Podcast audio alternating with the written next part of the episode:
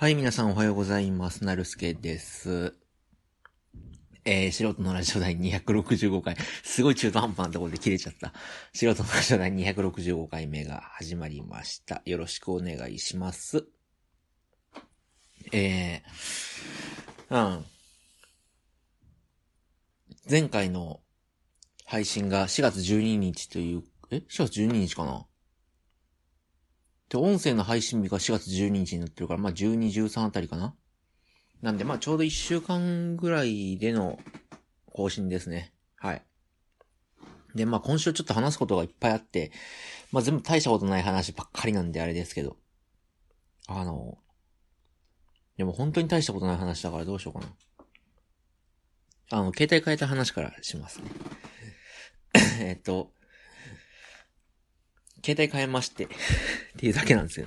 あのー、ずっと iPhone 6を使ったんですけど、iPhone 7に、いや、本当は iPhone SE に変えようと思ったんですよね。で、なんでかっていうと、まあ、使ってる iPhone 6が、もう2年半ぐらい使ってて、えー、っと、まあ、もうそろそろ変えようかなと。で僕ずっと iPhone 毎年変え続けてたんですよね、6までは。確か。で、6S も使ってないし、7も使ってないし、このままだったら7の次8なのかな ?7S なのか8なのかわかんないですけど、が出るなっていうことで、まあそれを機に、多分9月ぐらいだろうなと。うん。毎年 iPhone 出るの9月ですからね。あと、半年もないですよ。5ヶ月とか、うん、ぐらいかな。多分4ヶ月ぐらいで、まあ、情報が出てきて、5ヶ月ぐらいで、えー、ちょうど発売、予約発売。で、それぐらい待とうかなって思ったんですけど、なんかど、どうも変えたくなって、iPhone SE に変えようかなと。で、ちょうどその時に iPhone SE の、iPhone SE がずっと3、え ?16 と64かな？ギガだったんですよ。16ギガバイト、容量が16ギガバイトと、確か6、え ?64 ギガバイトだけだったんですよね。で、それが、えっ、と、4月の頭ぐらいかな。あの、え ?3 月の終わりぐらいかな。アップルがあの、は新製品の発表っていうのかなしまして、iPhone SE の、iPhone SE の確か16と64を作るのやめにしますとかで、で、32と128にしますみたいな発表があって、あとは iPhone 6のレッドですね、赤色。あの、買うと、なんとかレッドっていう、あの、エイズとかの撲滅キャンペーンみたいな団体に、あの、募金っていうのかな。売り上げの何パーセントかが、あの、募金されるみたいな、その新色の赤が出て、うん。で、どうせだったら iPhone SE に変えようかなと。うん。で、なんで SE かっていうと、iPhone7 ってあの、イヤホンジャックがないんですよね。で、僕音楽聴くんで、あの、イヤホンジャックないと困ると。で、あの、変換アダプターとかあるんですけど、僕割と、その、なんていうのかな。そんなにこだわってはないんですけど、まあ、イヤホンもまあまあそこそこ5万円ぐらいのイヤホン使ってて、まあ割と、あの、なんていうのかな、イヤホンにはこだわ、うん、ちょっとだけこだわりがあるんで、アダプターを挟むともう元も子もないじゃないですか。アダプターの線が、そんな1000円ぐらいので、そっから先が5万のでも意味ないじゃないですか。そこでもう音質一気に落ちちゃうから。だから、なるべくそのコネクタは、あの、挟みたくないと。ってなるともうワイヤレスのイヤホンしかないんですよね。で、ワイヤレスのイヤホンにしたら、もう高いやつでもそれそれこそ5万とかもっとするのかな。うん。で、あの iPhone についてる、えっ、ー、と、イヤーポッツっていう。まあ、イヤーポッツって名前らしいんですね。あの、多分 iPhone 持ってる人だったらみんな持ってるんじゃないかなっていう、あの白いやつあるじゃないですか。白くて、あの、右側に操作のなんていうのかな。音量プラスマイナスと一時停止みたいな、あのちっちゃいパネルがついてるイヤホンあるじゃないですか。それのなんかワイヤレスのあの耳からうどんって言われてるね、やつ、エアポッツって言うんですけど、それですら1万なんぼして、音質がイヤポッツ、有線の、あの、アップル純正のイヤホンとほぼ変わらないっていうことですから、あれでも1万円すんのかっていうことで、もちろんあの、多分ビーツとかソニーとかだったら、あの、5000円ぐらいでまあまあいいのがあるんじゃないかなと。で、僕、ゼンハイザーっていうメーカーが好きなんで、ゼンハイザーのやつ、ゼンハイザーから出してるのかわかんないんですけど、まあ、それでも多分5万とか、数万、それぐらいはするだろうなっていうことで、やめまして。うん。で、もちろんその辞めた理由もう一個あって、新しく買い直すお金がないっていうのと、あとは、充電しないといけないっていうね。うん。で、普段だったら別にこう、急に出かけることになってもパッてっても別に何にも気にしなくてイヤホンバッて持って、イヤホンと携帯あれば時間潰しはできるだったのに、あの、充電がないから音楽聴けないとかそういったこともあるんで、ちょっとワイヤレスは買えないなっていうことで。じゃあ、そうなるとイヤホンジャックがない iPhone6 はなしかなと思ってて、じゃあ SE にしようって言って、じゃあ SE で128を買おうと。うん。で、今、その時使ったのが iPhone6 の 64GB のモデルで、で、音楽全部入れると、64じゃ全然足りないんですよね。うん。で、とりあえず、よく聴く音楽だけ入れてとしても、例えば、僕なんか本当に気分によって変えたいんで、ラジオも入れたいんですよね。録音してるラジオ。例えば深夜の若字からとか、バナナムーンとか、急に聞きたくなる時あるんで、あとは、ポ聞いてるポッドキャストを保存したりとかね。うん。ってなると、あの、しかもその、数、数個だけ保存するの嫌なんですよね。あの、あるもんは全部保存したいんですよ。だ、だから、例えば、うんと、えっ、ー、と、ポッドキャストで言えば、あの、あれとか、あの、なんだっけ、番組違いとかあるじゃないですか。番組違いっていうのかな番組入れ替えっていうの。例えば、えっ、ー、と、コチネガだったのが、の、あの、喫茶の二人になったりとか、じゃあの、あの、コチネガも全部入れときたいみたいな。あの、あと終わったポッドキャストを、例えば、だけな時間とかも入れときたいとか、あと、あの、なんだっけ、ラジオごっこっていう番組みたいに、10件、最近10件までしか、あの、配信してないみたいなんだったら、僕が聞き始めた時から全部保存してるんで、それは全部入れてるんですよね。で、それは確か何、何百回目からなんで僕が聞き出したのは。だから、まあ、それは全然納得できるんですけど、例えば、オルネポさんみたいにね、オルネポさんなんでオルネポだけ3つけたのかわかんないですけど、あの、オルネポみたいに、あの、今何回目 ?100、え、もう200回目？くらいなのかな？もうかなりの長寿番組ですよね。オールネポ。オールネポさん。もう多分、確か1回目からまだ、未だに1回目のやつもダウンロードできるようになってるはずなんですよね、確か。うん。で、それを全部一応 iPhone に保存してて、ってなると、容量がなくなってて64あと音楽も入れるってなると、あの、レッド・ゼッペリンとか、バンヘレンとかもうアルバム山ほどあって、それ全部入れるってなるともう64じゃもう到底足りない。あ、それと、もちろんあの、他のアプリとかね、iPhone、iPhone に入れる他のアプリとかもあるんで、もちろん携帯なんで、LINE とか、えー、パズドラとかね。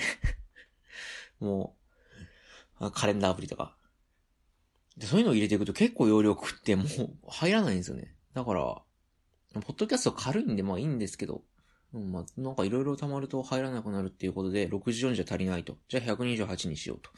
で、さっき言った理由で iPhone7 はダメだなと。で、SE にしようと思って行ったんですけど、au に。じゃあなんかこう、SE の方が本体代が安いはずなんですけど、多分、セブンの方が儲かるんですかね ?au が。なんかセブンの方が割引率がいいんですよね、本体代の。なんか2年縛りで月々1000円ぐらい割引ますみたいな、セブンだったらね。1000いくらかな ?1000 いくら分かな？割引ますみたいな。でも SE だったらそれが1000円ぐらいになってて、あの、結局が払う額は一緒ぐらいなんですよね。で、CPU の性能とか見ると、もちろんセブンの方が1年新しいんで、あの、セブンの方がいいんですよ。で、そうなってくるとどうかなと思って、どうしようかなと思って。なんかセブンの、あのー、ジェットブラックっていう色をこう試しに持った時に、あ、これかっこいいなと思って。セブンのジェットブラックにしちゃいまして、ね、で、あの、下取りに出すつもりだったんですよね、iPhone 6を。そのためにバックアップとか取っていったんですけど、あの、アプリとかデータのバックアップ取っていったんですけど、店頭でちょい待てよと思って、セブンに変えるんだったら、あの、さっきも言った理由で iPhone、iPhone じゃないわ、イヤホン使えないから、音楽どうしようかなと思って。じゃあこの iPhone6 下取り出すのやめて、もう音楽再生のアプリだけ入れといて、これをもう iPod Touch として使おうかと。iPhone6 だったらイヤホンジャックさせるんで、あの、あるから、今のイヤホンさせるんで。で、下取りなしはいくらぐらいですかって言われて、まあ、2万円ぐらいですかねって言って。月々何何百円安くなりますみたいな言われて、1000円ぐらいだったかな ?1000 円もいかなかったかな？うん、それぐらい安くなりますって言われて、まあ、月々それぐらいだったらまあ別に持っててもいいかと思って。だってよく考えたら月々その1000円ぐらい安くなったところで、2万いくらでしょう ?2 年で。2万じゃ、いや、あの、ワイヤレスのイヤホン買えないしなと思って。で、し iPhone6、未だにバリバリ動くから、しかももう、その、携帯として使わないわけなんで、LINE とかもしないし、で、64ギガあったら、もうアプリ全部消して、もう音楽だけ64ギガだったら、まあまあ、とりあえず聞きたいやつはいいけるかと思って。あと、Wi-Fi 繋がってる環境下だったら、あの、iCloud で繋がってるんで、あの、音楽もその、なんていうのかな、iCloud、上で全部聴けるから、もう本当にその外で聴きたい音楽だけ入れて、家にいる時はもうクラウドで聴くようにしようかなってことで、あ、じゃあこれでいいかなと思って。で、下取りに出すのやめて、今もう7と6、iPod Touch 化した6と、携帯として iPhone7 を使ってると。で、ジェットブラック。で、今、そこ、今この iPhone7 のジェットブラックで、このポッドキャストを収録していると。すごいかっこいいんですよね。ケースに入れてません。かっこよすぎて。前まではあの、自分で塗装したケースに入れてたんですけど、あの、買いに行くめんどくさかったからもう au でちょっと割高だけど、その場でね、あの、フィルムだけ買って、めんどくさいんでもう貼ってくださいって言っても貼ってもらって、あの、それだ、もうそれだけ、もう裸で過ごしてます。フィルムだけ貼って。iPhone7 すごくいいですね。早いし、かっこいいし。うん。ジェットブラックかっこいいんだよな。なんか指紋が目立つっていう人いるけど、別に僕そんなに気にならないし。うん。細かい傷が目立つとかも言うけど、そんな未だに気になってはないですね。まだ、一週間ぐらいかな？一週間、経ってないかな？うん。ぐらいなんですけど、5日ぐらいかな？うん、なんですけど。まあまあ全然、うん、問題ないかなと。で、携帯変えた2日後ぐらいですかね。あの、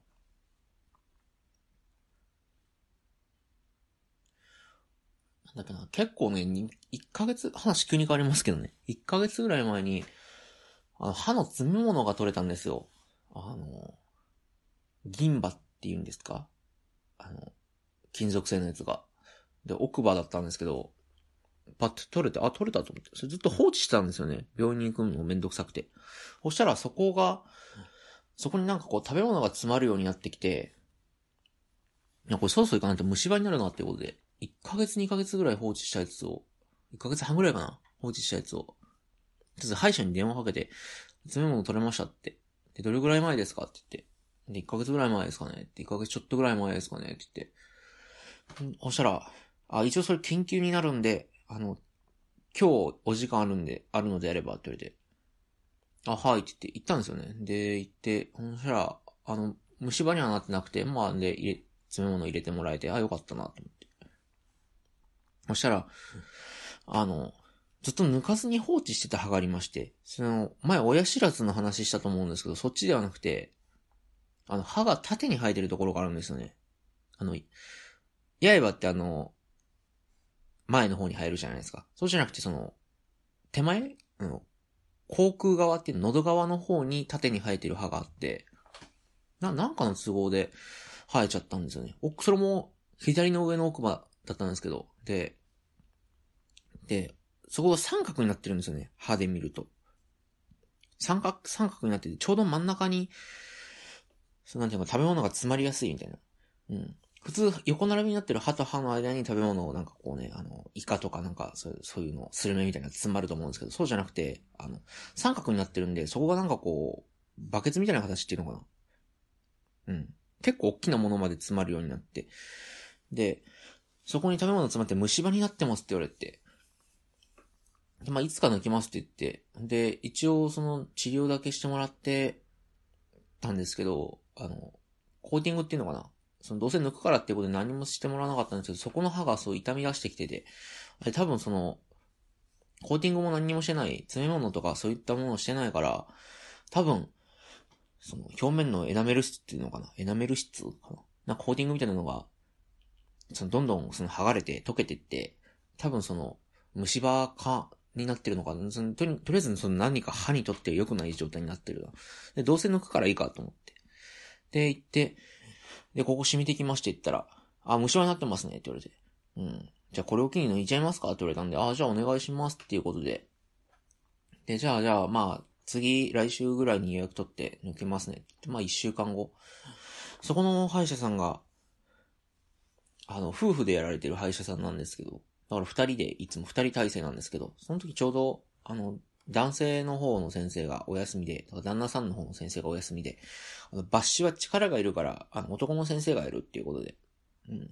で、じゃあ男の先生がいる曜日にしてくださいってのが一週間後ぐらいになって。で、まあ行ってきまして、ついこの前。うん。ちょうど、一週間も経ってないかな。5日前ぐらいかな。うん。に行ってきまして。うん。で、ちょうど多分 iPhone 変えたい。次の日かな次の日か次、次の日か、次の日の次の日？ぐらいかな。すごいなんかバカみたいな言い方ですけど。で、行ってきまして。で、麻酔の注射。そこの病院にあの麻酔の注射がすごい上手くて、あの、全然痛くないんですよね。で、男の先生がこう、ちょっとチクッとしますよって言われても全然なんか感覚なくて、多分針が細いのと先生が上手いんですよね。で、あの、最初なんかこう表面にね、こう、麻酔の液をバーって流して、表面をまひらしてから刺すんですよね。で、ビーって刺されて、こう、なんかいろんなところにこう、6箇所ぐらいかなに刺されて麻酔されたんですけど、なんか一個も思うんですけど、歯医者の麻酔の注射器って、なんであんなにその、なんていうのかな、もう地獄の死者が持ってるような、その、まがまがしいやつなんですか？あの、病院の、あの、あれあるじゃないですか、普通のインフルエンザの注射とか。で、なんかすごいスタイリッシュで綺麗で、小型で、なんかこ怖くないですよ、みたいなのを演出してるのに、歯医者の麻酔の注射器ってなんか、もう本当になんていうのかな。今ここでなんかこう、悪、悪魔を呼び出した悪魔が持ってるみたいな ね、なんか、まがまがしいじゃないですか。なんか装飾みたいな、なんかもう、明らかこの、プラスチックじゃない、なんか金属みたいな、なんか、えそれいるみたいな、なんかこう、出っ張りみたいなのがついてて、なんかもう、液も多いし、針も長いし、もうなんかもう、なん、なんやねん、それみたいな。で、怖がったんですけど、まだ痛くないと思って。うん、ちょうどその、そこで麻酔してもらったのが確か2回目か3回目ぐらいで。うん。で、まあまあ痛くないやって。で、まあまあ、歯抜いてもらうんですけど、刃ってね、抜きにくいんですよね。多分ね。で、普通なんかこう、引っ張ってバッて抜くじゃないですか。で、結構時間かかって、いつも僕結構すぐ抜ける方で、うん、もう30秒、30秒もないか、15秒とかでもう抜きますねってガリガリガリバッて抜いて、あ、抜けましたみたいな感じだったんですけど、刃、内刃っていうのかなだったんで、で、全然抜けなくて1分ぐらいなんかガリガリして、途中でなんか、歯医者さん、先生がなんか歯割ろうとしてるんですよね、なんか。ガリガリ、ガリガリガリガリ、ゴンゴンゴンゴンみたいな、なんか振動が来てて、大丈夫ですかって、抜けますかって言って。なんか多分抜けますって。なんか、うん？みたいな。いや、硬いな、みたいな感じで、なんかこねぐり回して。で、なんかその横にいる歯科衛生士のお姉ちゃんに、なんか、なんだ、なんだ持ってきて、みたいな。か、なんか、だ、大変なのってきて、みたいな、なんか、ま、あ、まがまがしいやつ出てくんなと思って。ほんで、なんか、看護師さんのかな。歯科衛生士のお姉ちゃんがなんか、パッパッパって向こう行った時に、先生がなんかこう、なんか、なんかガガガってやったら、なんか、なんか何も感覚なかったんですけど、抜けますか？つって。ガガガって言って、抜けますか？って言ったら、あ、抜けますよ。って言って、今抜けました？って言って、僕何の感覚もないんですよね。抜けた時ってなんかゴソみたいな、歯抜けたかなみたいな感覚があると思うんですけど、全然感覚なくて。本当になんかガンガンガンってやってる、ガンガンガリガリガリ、ググググググっていうのと延長線上でなんか抜け、あの、今抜けましたよみたいな。あ、なんかその、衛生士さんが持ってくるそのまがまが、おそらくまがまがしそうななんかこのやつはもう使わなくて済んだんだと。なんか脱げましたよ、つって。あ、ここがます、あの、虫歯になってますねって、抜けた歯見せられて、あ、真っ黒になってると。うん。で、なんかね、あの、刃でこう、斜めに生えてるから、その傷口が大きくて、その血はあんまり出てないんですけど、あの、多分治るのに時間かかるだろうっていうことで、あの、綿みたいなのが、まあもちろんかまされて。で、まあまあ、その日家帰って5時間、4時間ぐらいは血が滲んでてましたね。確かにね。で、可能止めとか、あとは、あの、なんだっけ？うがい薬？消毒のうがい薬とかもらって。で、これ傷口にその菌入ったら、あの、可能して、入院することになりますんでって言われて。そしたらあの、僕の知り合いがつい先日あの、歯抜いたところに、あの、菌が入って可能して、あの、えらいことになって2日ぐらい入院してたんですよね。だから、それをちゃんとその、抗生物質、可能止め飲まないといいなと思って、ちゃんと珍しくおとなしく飲みまして。うん。そしたらあの、あれの薬もまだ残ったんで、あの、騒音性難聴の薬もまだ残って、そっちも抗生物質なんですよ。で、なんか話聞いたら、あの、歯の方を飲んだら、あの、同じ抗生物質なんで、あの、耳にも効きますみたいなこと言われて、ああ、そうなんだと思って。で、なんか、ステロイドのやつみたいな、なんかこう、いいやつを飲んで。うん、で、明日消毒に来れますよね？みたいなこと言われたんですね。歯抜いた次の日ね。で、いや、次の日確か、あの、就活あったんで来れませんって、じゃあ、日曜、金曜日だ。金曜日に歯抜いて。で、明日就活なんで行けませんって。じゃあ日曜日休みなんで、月、次じゃあ月曜日でもいいですけどって言われて、あ、じゃあ月曜日行って、今週の月曜日ね、あの、消毒に行ってきまして。で、まあまあ、あ、菌は入ってないので大丈夫です。ただ、その怪我で言うと、まだかさぶた張ってない状態なんで、まあ血こそは出てないですけど、かさぶた張ってない状態なんで、あの、可能止めはまあ引き続き飲んでおいてくださいって言われて。で、ちょうどその抜いた歯が虫歯だったんですけど、その隣の歯にね、虫歯が映ってて、うん。で、歯抜いて麻酔かかってる時についでに削ってくださいって言ったんですよね。その麻酔もったいないから削ってくださいって言ったら、めっちゃ病院の先生に笑われて、麻酔もったいないってどういうことやねんみたいな。いや、麻酔もったいないじゃないですかって。そしたら、あの、知らなかったんですけど、なんか歯抜いた時は削っちゃいけないみたいな。その、それはそうかってよく考えたら当たり前だなと思うんですけど、その、削ったその虫歯菌がその、抜いた傷、抜いたところの傷口に入って、その、それこそ可能したり炎症を起こしたりして、まあその菌が回るから、それ、それをでき、それこそやばいよって言われて、できないんで、って言われて。だからその、ちゃんと傷口が塞がってから、にしましょうって言われて。多分2週間ぐらいですねって言われて、ああ、わかりましたって言って。で、まあそれもその消毒した時に、あこのままでいけば来週ぐらいに、あの、歯削れますんで、って言って。で、あ、大丈夫ですって言われて。あ、大丈夫ですよって言って、あの、麻酔もったいないかもしれないですけど、あの、横の歯はそんなに虫歯大きくないんで、見た感じ大きくないんで、その麻酔かけなくても全然多分我慢できるし、全然多分痛くないぐらいのレベルで、なんで大丈夫ですって、削るのちょっとですって言われて、ああ、そっかってって、よか、よかったっていう感じですかね。はい。はい。で、今、まあそんな感じで歯医者に通ってると。うん。で、え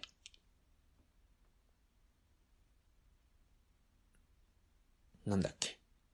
iPhone 変えた話もしような。あ、就活の話だ。あの、今はですね、あの、就活真っ只中でして、あの、全国中の新聞社にエントリーシートを送るっていうね なかなかしんどい。あの、必ず東京、多分ね、どう考えても東京にね、10、10回以上かなは行かないといけないんですよね。面接とか筆記試験とかで。で、それが終わったら、あの、面接が多分本社とかになるんで、地方紙とかだったらもう本社なんてもう地方じゃないですか、どう考えても。いいですよ、別に。あの、北海道とかもあり、ありますよ。北海道、九州とか。まあ、九州辛いのは北海道とかだったらいいんですけど、なんか本当になんか、あの、ん、んたら県みたいな、んたら県みたいなね、なんか、んたら県みたいな。あ、それもう、新幹線も通ってないし、どうやって行くねんみたいな。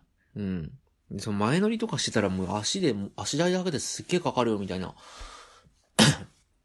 感じなんで、辛いですね。で、エントリーシートも全部手書きだからもうめんどくさいなとか、思って。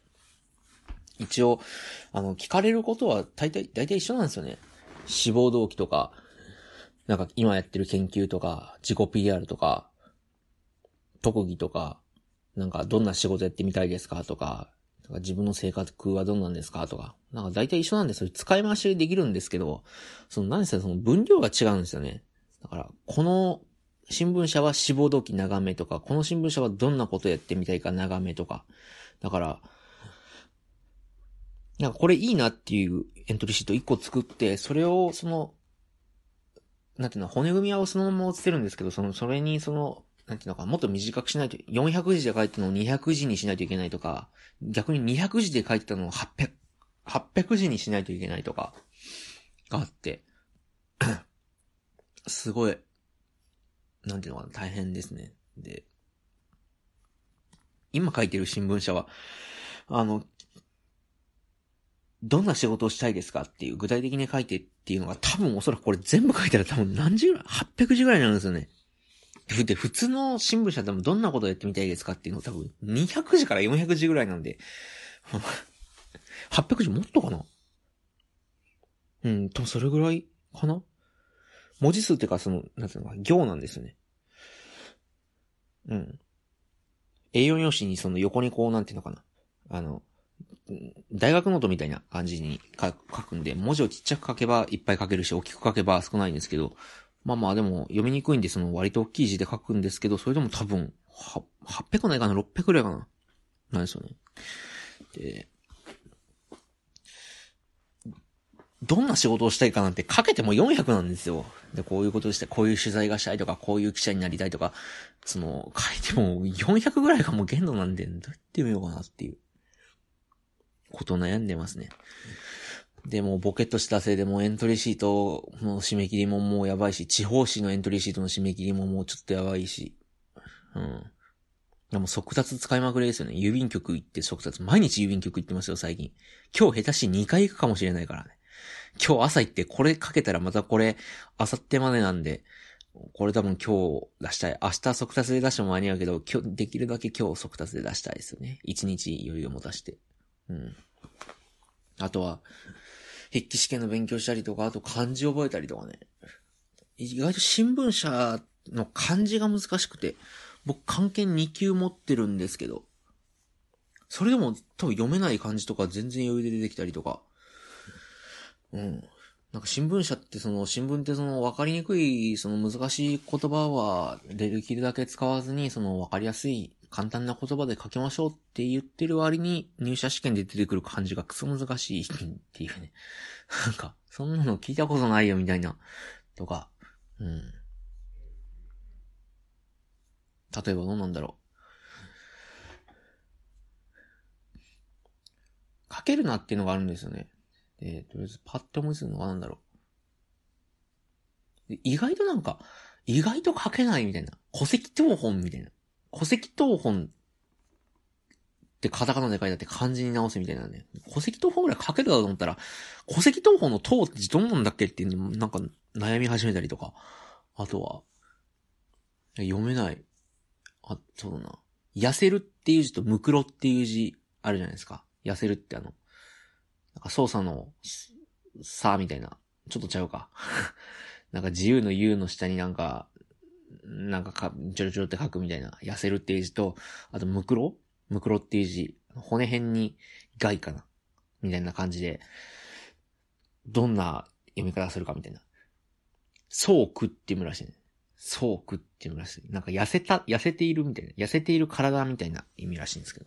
なんじゃそれみたいな。痩せてるって書けよみたいな。うん。そんななんか、な、なんじゃそれみたいな。いつ使うねみたいなのを聞かれたりとか、あと英語もあるし、英語は結構あの、英字新聞の内容がそのまま出たりとか、新聞読んでれば読めるんですけど、まあ読めるはずなんですけど、ただ、あの、単語の意味がわかんないと、英字新聞に出てくる単語って難しいんですよね。あの、授業に、授業とかで習うような単語じゃなくて、なんていうか自民党英語で言うと、なんかこんななんかあんだらかんだら、デモクラティックパーティーみたいなんとかもなんか、あ、そうそうなんだ、みたいな。なんか、イギリスが EU 離脱するのになんか、どうとか、みたいなのとか、なんか、国民投票とかね。それで英語でどうなんて言うんだろうとか、総、総選挙とか、なんか衆議院参議院とか、ってなってくると、割と難しい。で、まあ、時事問題ってのはまあ僕日頃から新聞読んでるから、まあ基本解けますよね。で、よく出てくる基本問題はなんか IR 法案とか、そうだな、慰安婦もたまに出てくるし、あと、憲法問題は絶対出てきますね。憲法問題。天皇の大位の問題とか、あとは、皇室伝播もそうだし、うん。そんな感じですかね。うん。あとは、えー、っと、現代文。普通になんかあの文章読んで、あの、本当にあの国語の、多分皆さんもかけたことある国語、高校とか中学で出てくる国語の問題あるじゃないですか。文章問題読んで、なんかここに入る接続詞がなぜなら、しかしのうち、な、何でしょうみたいなのとか、あと、さすがにこの時の主人公の気持ちを考えなさいはないけども、なんか筆者が言いたいことは何ですか？とか、この文章にタイトルをつけるとすれば以下のうちどれでしょう？とか、その本当にそんなその国語の問題みたいなのが出たりとか、うん。そんな感じですね。だから本当に。それが筆記試験ですね。あと作文なんですよね。作文。作文がまた難しくて。まあ、新聞記者になりたいくせに僕作文下手くそなんで、ちょっと今練習してるんですけど。うん。あの、添削、1ヶ月1万何、何千もうほぼ2万円ぐらいで、1万、え ?2 万円もいかないか ?1 万6千円ぐらいで、あの、添削してくれる塾みたいなのがあって、そこに通、通ってっていうか、まあまあ、郵送で、ね、送って、添削してくださるんですけど、まあ、それで練習したりとか、うん。で、確かに、添削されると、あ、そう、やっぱりそうだなとか、あ、やっぱり指摘されてから気づくこともあって、そんな感じの練習ですね。で、とりあえず今エントリーシートいっぱい書いて、とりあえず勉強しないと。とかうん、そんな感じですよ。うん。だから、ポッドキャストがあんまりその、なんていうのかな、収録できないと。うん。いう感じですかね。っていうことで、30分喋ったから、もうやめにしようかな。これ以上長くなっても、あれだろうし。ということで、えー、聞いてくださった皆様ありがとうございました。えー、何かご意見ご感想ありましたら、概要欄のメールアドレスからメールよろしくお願いします。えー、それでは、素人のラジオ第265回目。お相手はなるすけでした。ありがとうございました。それでは、さよなら。